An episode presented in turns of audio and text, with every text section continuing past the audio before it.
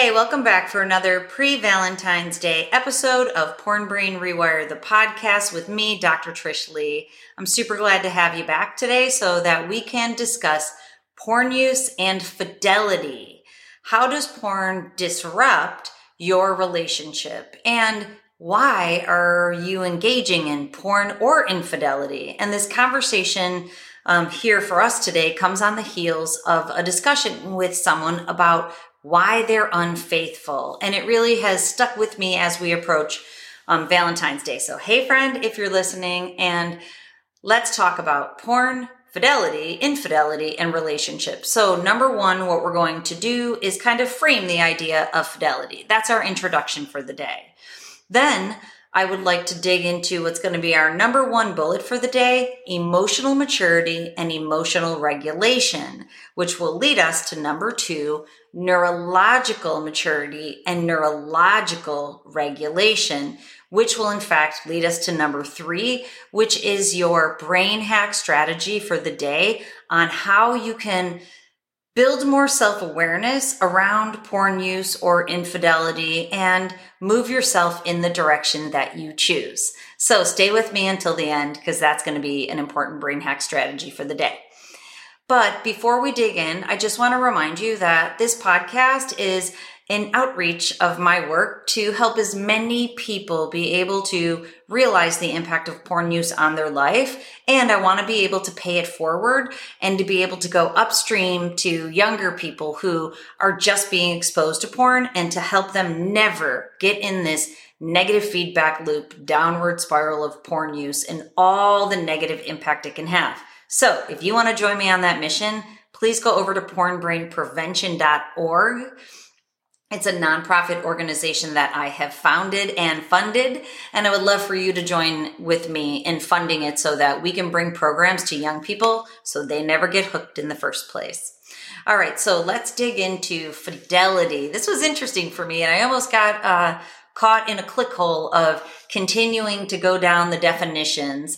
So just to remind you, I've been married for 22 years. We're moving into our 22nd anniversary in March, so the idea of marriage and faithfulness and fidelity, especially after a long time, it's important as a lifestyle. And many people are choosing that lifestyle and have for a long time. Other people are choosing not to have that lifestyle. So I'm not endorsing one or the other because I'd be lying if I told you that it didn't cross my mind how hard marriage is, and maybe a non-marriage lifestyle would actually be a lot easier. But of course, the benefits of being with the hubs, because we've taken every opportunity to make our relationship better and better and better over 22 years, which don't get me wrong, it wasn't all roses, sunshine, and unicorns. It was some downs, some pitfalls, some valleys before we hit the next mountain. That's what I want for you in your life, whether you choose to do it in a relationship or not. But point being there is fidelity is not always the easiest thing, but if you want it, you have to work for it. So the definition of fidelity is a quality or state of being loyal and faithful. So it's loyalty and faithfulness towards another person. So then of course the question is, what does faithful mean? Faithful is, the definition is remaining loyal or steadfast. And this, now we're digging a little bit deeper when we get to 22 years of marriage. What does steadfast mean? Steadfast means that it's when you're firm in your belief, your determination, and your adherence. Now we know that there's three stages to love.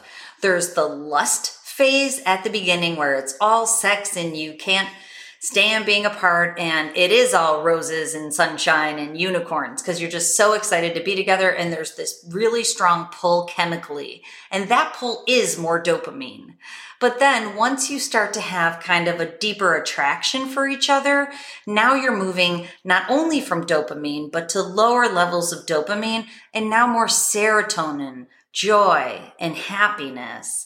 And, you know, this might be after a couple months, this might be after a couple years, this might be after a decade, or You know, it might be we're turned right on the wedding night. Hopefully not. But what you should be getting out of your more attached relationship, more attracted relationship, is a deeper love and intimacy that's not just built on physical chemistry. It's more the joy of life together. And you know what this might look like is you get to sit next to your person at night and, you know, give a side eye and burst into laughter for no reason. Hopefully that's what you have going on. That's what we have going on.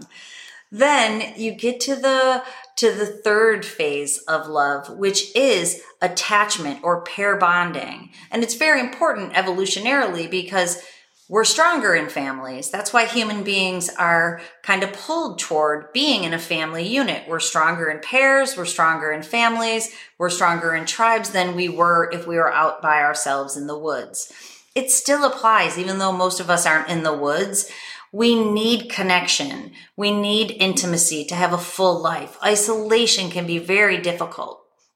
So many people are looking to move through these three phases. And the third phase comes with those valleys and those hardships because you have to choose each other over and over and over again. You have to remain steadfast. You have to stay firm in your belief, in your determination, in your adherence to the connection in your relationship. And that's why I said I'd be lying if I didn't have nights where I'm like, dang, am I going to deal with that man again tomorrow? Maybe now is just the time to transition into friendship. And then, of course, I'm like, no way, man. That dude's my best friend. We have the best time together. Thankfully, there's still the attraction and there's still the lust piece there for us also. But in the difficult times, it gets hard to see that. So what I want you to know is these phases, they move from one to the other to the other. That's how it works. So you move through lust to attraction, but you should pull the lust forward. Then you move forward from attraction to attachment, and you pull the attraction and the lust forward with you. Now, if you can't do that, we need to think. And that's what we're going to do in the next two sections. Because if you move out of lust and now you're not in attraction phase, you've got a problem. If you move out of attraction and you're not in attachment, you have a problem. And really, to have a well-rounded relationship, it is important to have all three of those things. That's what we call the happiness trifecta. Healthy, lower levels, albeit, of dopamine. Then there's levels of serotonin, oxytocin for connection. Happiness trifecta, and most people want it. So let's think about then, why is porn in the mix if that's not inherently what you want? And why would infidelity or cheating be in the mix if you inherently want that? And it's probably partially because it's difficult to move through those three phases, but we'll discuss it. So we're going to move next to emotional maturity and emotional regulation. And this is going to answer the question, why do you cheat? So if you're unfaithful, this is why, is that likely you don't have the emotional maturity and the communication skills to be able to really reflect on your relationship and which pieces aren't working for you, and then be able to move forward and discuss that with your partner. This isn't working for me. So we need to discuss this. That's a minor reason. The major reason is emotional regulation, is that when things get tough, you've taught your brain to go to sex to feel better. Your brain isn't taught to go to sex for intimacy and connection. It's taught to go to lust to feel good fast with high levels of dopamine, not to go to phase 2, which is that attraction and deeper connection, or phase 3, which is attachment and pair bonding, where you're in this, but you're in it and you're communicating well about it, not in it, missing some of the pieces that you need, but not having the emotional maturity to discuss it and to get your needs, your healthy needs, fulfilled.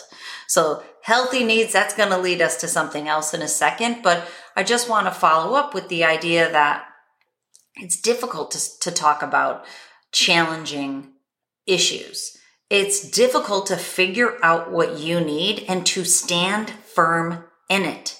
And especially if you're going against seemingly your partner in crime. And I've had to learn this, and honestly, I'm constantly practicing it. I don't even want to tell you that I'm perfect at it, but I do it every time I have to. And I just said it to the hubs again because I'm thinking like maybe we might have to move. But that's a different topic. But I said to him, like, we need to discuss this. And he doesn't want to discuss it. And I'm like, you need to show up in this conversation with me. So when you're ready to show up in this conversation, let me know. And I'm going to have to feel this out, but that's emotional maturity. I need to discuss something. I'm not hammering him. I'm trying to get him to show up and to be able to communicate about it, to be able to go through the pros and the cons, to be able to sort it out, and to be able to make a decision together. So it's a process, and we're different people. I get that. So I can be a healthy communicator and say, I need to talk to you about something. When would that be good for you? I don't nail him with stuff when he's not up for it. I don't make him talk to me about things he can't handle yet, but I do tell him this is a non-negotiable. So we are definitely going to need to talk about this. And this might be your sex life. So you might need to say, you know, our sex life is feeling off to me. I would like to talk with you about it. When can we do that? And we're going to discuss this in the Brain Hack, but emotional maturity is spending enough time by yourself to know what you need. Then you have to discern, is that a healthy need or an unhealthy need? So if you're going to porn or if you're cheating on your partner, that's an unhealthy need that you're self-soothing because you're not able to be your authentic self. So instead, you stay in a chronic stressful state. And it's not necessarily your partner's problem. This isn't your partner's fault. This is your thing to deal with. You're not showing up in the world as the person you want to be. And that then creates internal conflict that is difficult to regulate. So you go to something external. And this conflict may have been in you for a very long time prior to your partner. Most people who consume porn, they found porn when they were in adolescence. They used it as their mood emotional regulation tool to feel good because of whatever challenges were happening at that point in their life. They pulled that tool forward into adulthood, and that's how they're still making themselves feel good about whatever problems that they have in their life. Yes, the problems changed because now you're 40, not 14, but the one tool remained the same. So let's segue that to thinking about emotional maturity and neurological maturity. So we'll segue, this will be our bridge into number 2, is that emotional maturity is the ability to develop new tools. So when you become an adult, your new tool is open, transparent communication with discernment. You talk to your partner about the things that you're feeling on the inside. Your partner should literally be your partner in crime, meaning that is your go-to person who's got your back. And we're moving through this life together in families and tribes to have each other's back. But if your partner doesn't know about a lot of things in your life, how could they possibly have your back? Because you're keeping them at arm's length. So just even from an evolutionary standpoint, that's counterintuitive to keep half your team in the dark. But if you're keeping half your team in the dark because you don't want to show your authentic self out of fear, then now you've got this inauthentic self who needs to be self-soothed. And that's where the communication in the relationship comes in.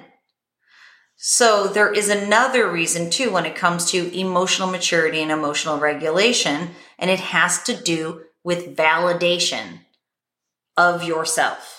So when you're healthy and you're neurologically mature and you're emotionally mature, you learn to validate yourself from within.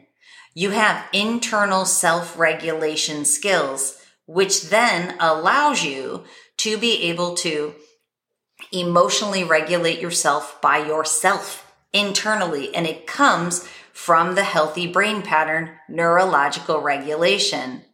So if your brain uses the green zone, optimal brain pattern, now you can check in with yourself, see what you need, and get that need fulfilled through communication and through changing your own behavior and going to get what you need to feel safe, secure, so you're no longer in survival mode and you can get into thrive mode.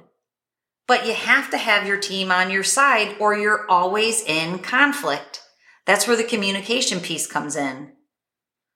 So if you're being neurologically mature, and if you have strong neurological regulation, which allows you to self-regulate from inside and emotionally regulate, there's no need to self-soothe. And there's no need to get those emotional regulation needs met externally. So the conversation I was having with the client is, why are you unfaithful? And the answer is, because I need people to want me. I want you to want me. Remember that song? Yeah, sorry about the singing yet again, but it's so true. I want you to want me. I need you to need me. I won't keep singing. Go check it out. It's a great song. But, all right, I have to go for it. If I can't hit the higher notes, the next line is, I'd love you to love me. So there is a piece of emotionally immature people with low neurological and emotional regulation skills that needs to be validated externally. So you go to something else to make you feel good. And especially if you're unfaithful, you're going to another person to make you feel wanted, to make you feel needed, and to make you feel loved. But guess what? It doesn't last because it's artificial. It's based on lust and dopamine. It's not based on serotonin in attraction, and it's not based on oxytocin in attachment. And of course, there's a caveat, unless you're not getting those things in your primary relationship and they need to be explored and resolved, because sometimes people stray to look for a relationship that they can get to the 3 phases because they're stunted in the relationship that they're in. And many times, if a partner is caught in a relationship that has to do with infidelity, that partner will bounce and go look for a relationship that has the 3 phases. Once they get, whether they know the language around it, that they're in a relationship with a neurologically and emotionally dysregulated person who does not have the emotional maturity to show up in their relationship as an adult. Because what adults do is they figure that stuff out. They don't just go get their needs met in an unhealthy way from another person. They engage in the process, exploring and resolving the dynamics in the relationship, the dynamics in the internal self. That's the work we're talking about today. So let's go on to what are the brain patterns, neurological maturity, neurological regulation, what do those brain patterns look like? Okay, so neurological maturity. We already said that you develop the tool of masturbation to porn or checking everybody out or serial dating when you were younger. And the reason likely is mood regulation and external validation. You need people to want you, to need you, to love you, because you're not internally validating yourself. And likely your brain's not in the position to be able to do that. But here's what I want you to chew on, and we know this from science, is that what happens when you find porn and you engage in those behaviors is it literally stunts the development in your brain. It keeps your brain in that immature brain pattern. And then if you keep using it and using it and using it, it actually creates a lot of strain in the system, because your brain wanted to develop all the way to the age of 25. Brains develop all the way to the age of 25. But if you develop a porn habit when you're 14, now your brain didn't develop the way it would have minus porn from 14 to 25. Instead, it developed going back to its one tool for emotional regulation, meaning you didn't learn how to develop all the healthy tools for emotional regulation and maturity. Stunted brain development equals stunted emotional maturity and regulation development. They are a two-sided street. That's why I'm here. That's why I care. That's why I'm trying to bring my skills and abilities to be able to help you, because I know this and I know how to help your brain develop in the right direction. So the idea is your brain got locked in that pattern that goes back to porn for high levels of lusting dopamine and probably hasn't been able to move through phase 2 and 3 in love. Now it's pre-Valentine's Day. So this is why I want you to know your brain is probably stuck in strained brain because it's been using that immature brain pattern for a really long time. You're using too much fast energy, too much slow energy. You're not able to engage in the self-regulation and the emotional regulation and maturity because your brain is stuck. So unless you unstick your brain, you're going to continue to go back to porn or cheating or web sex, anything like that, to feel good, needed, wanted, and loved, and to emotionally regulate stress and perceived boredom, which is actually lack of overstimulation. Hopefully you're with me because we got a lot of parts spinning today. We got a lot of plates going here. But the goal is when you train your brain and you rewire your brain, now those emotional regulation skills are easier for you, but you need to know what to do. That's what I offer in my 90-day program. I teach you how to train your brain. You purchase the brain training headband. I teach you how to train your brain using it with no additional cost within the program. And I give you all those tools to help you move through a process of increased self-regulation, brain regulation, emotional regulation, and increasing your ability to be emotionally mature. Now you can do all the things that were difficult for you because of this synergy. So if you need help, go over to drtrishlee.com, get into the 90-day program under Porn Brain Rewire, and let's get started moving you in the right direction of all of this stuff. It works if you work it. It really, really does.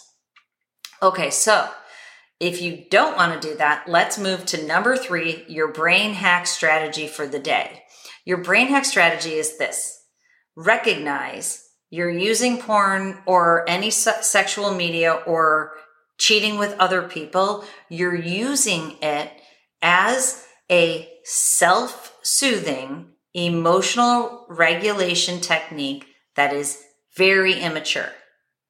So you're trying to dump as much dopamine into your brain as humanly possible to help you feel better about whatever issues you have that are going on in your life. Now, the pullback to porn is definitely part of the problem, the pullback to the excessive dopamine. But even a layer down, more further down than that, is the problems that you actually have are calling you to solve them so that you stop being that inauthentic self and you start being the healthier, more authentic version. So today, get out your journal, get out your pleather journal and your fancy pen, spend a few minutes in your sanctuary thinking about what is the biggest conflict you have in your life right now that's not resolved, because likely that needs your attention to explore and resolve. If you're cheating or if you're worried about being caught watching porn, it's so interesting what it does to your brain too. And actually I had this thought 2 days ago, and it goes back to the idea of, I think we need to move, which we can talk about that on a different day. So I went to an open house. My husband was busy doing something and he's not yet ready to discuss potentially moving, rightfully so. So I went to this open house. The house was meh. But when I got home, I literally felt like I cheated on him. I'm like, oh my gosh, I went to an open house and I just didn't tell him. And right now I feel like I'm keeping the secret, and it's definitely shifting my demeanor because of the fact that I'm withholding information from him. And actually we've grown to the point where we don't share absolutely every single thing in life, but we do share the things that keep us connected and move us forward as a partnership. And if we're going to move, that's a decision we're going to need to make together. So I literally felt like a cheat on him. And I thought to myself, oh, if I was hiding consistent porn use, if I was hiding an extramarital affair, how that would weigh on my psyche, whether I knew it or not. The more self-awareness and the more emotionally mature you are, the more it will weigh on you. The less self-aware and the less mature, it might not even hit your nervous system. So the goal here is get quiet with yourself and think to yourself, what do you want? Does porn, does other relationship, infidelity, does it lead you toward what you want? Or does it lead you away? And this really is an important conversation. I would contend porn never leads you to what you want. It's always a self-soothing mechanism. Most relationships are between two emotionally unhealthy people. They're toxic because an emotionally healthy person couldn't cheat on their partner. They would go have the conversation and they would not stay in the relationship. That's what an emotionally healthy person would do. So if you're with a person who could be with you knowing you're cheating, that person has to have some level of emotional immaturity. It just is what it is. Because if a person finds out you're married and they immediately won't talk to you anymore, that's an emotionally healthy person. They don't want to be in a trio because they know that's toxic dynamics and it's emotionally immature. So if you're in a relationship with a person who's waiting for you to leave, and I have a lot of experience with this, you're two emotionally unhealthy people. There's definitely room for you to grow, but you need to get quiet and think about, what do I really want? And then you focus back on your relationship and you think, okay, do I need to explore and resolve some issues within my relationship? We all do. Every last one of us in a relationship. And that's the point, is that you have to have the cojones, excuse my, I'm not even sure what language, it's, if it's even real, but you have to have the gumption and the courage to go, can I talk to you about our sex life? Can I talk to you about how much time we spend together? Whatever the thing might be. Can I talk to you about how you micromanage me? And it shouldn't have blame or shame. It needs to be an emotionally healthy conversation. So you look for those conflicts and those things that are not resonating with you because of you and that are not resonating with you because of the dynamics. So it's dynamical, not necessarily your partner. It's the dynamics that are set up, which of course then your partner has some contribution to. But here's the point. Start talking to your partner and figure out if staying in the relationship is the right thing for you. It's not for all people. And not that I would ever endorse that, but some people got into a relationship as a very emotionally unhealthy person. They're in the relationship with an emotionally unhealthy person, which means it stagnates. It can't move forward. It takes two to tango. And the cool thing that the Hubs and I have learned is that when it's time to keep moving forward, and sometimes it's me who it's difficult to budge. Sometimes it's him. Most times it's him that is difficult to budge, where I'm like, dude, just stay with me because this is going to move us forward. But we need to talk about it. We need to come up with the plan. We need to know what your part is, what my part is, and then we can move forward. So we're always on the same page. And it does take healthy communication skills, action and rest, and knowing what both of us want individually. He has to know what he wants. I have to know what I want.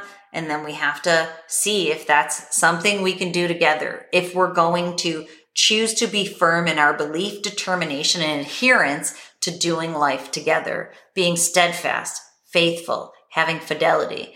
And we choose it over and over and over again every time. So it's your opportunity moving into Valentine's Day here in the States to choose it. See why you're doing it. Look under the layers. It has to do with what we've talked about here today. Then start peeling the layers back. Figure out what you need. Figure out how to communicate it. Communicate your needs to your partner. And if you are in an extramarital affair and you decide it's not for you, that's when you have to have the courage to say, this isn't what I'm looking for. I want to double down on what I have going in my relationship. And the person that I talked to, I love it. You know what he said? The grass isn't always greener. It's greener where you water it. So if you're watering both lawns, they're both going to be half brown, half green. But now if you decide which one of these you want and you put full water onto that lawn, you decide you want your relationship and you're being unfaithful for that external validation, then you start communicating with your partner and you start watering it, man, is that thing going to grow lush. All right, I hope this helps you out. So get into your journal, figure out what you need, and start communicating it to your partner. Engaging in the difficult conversation is what you're practicing as your brain hack today. Start small. It doesn't have to be about infidelity. It doesn't have to be about sex.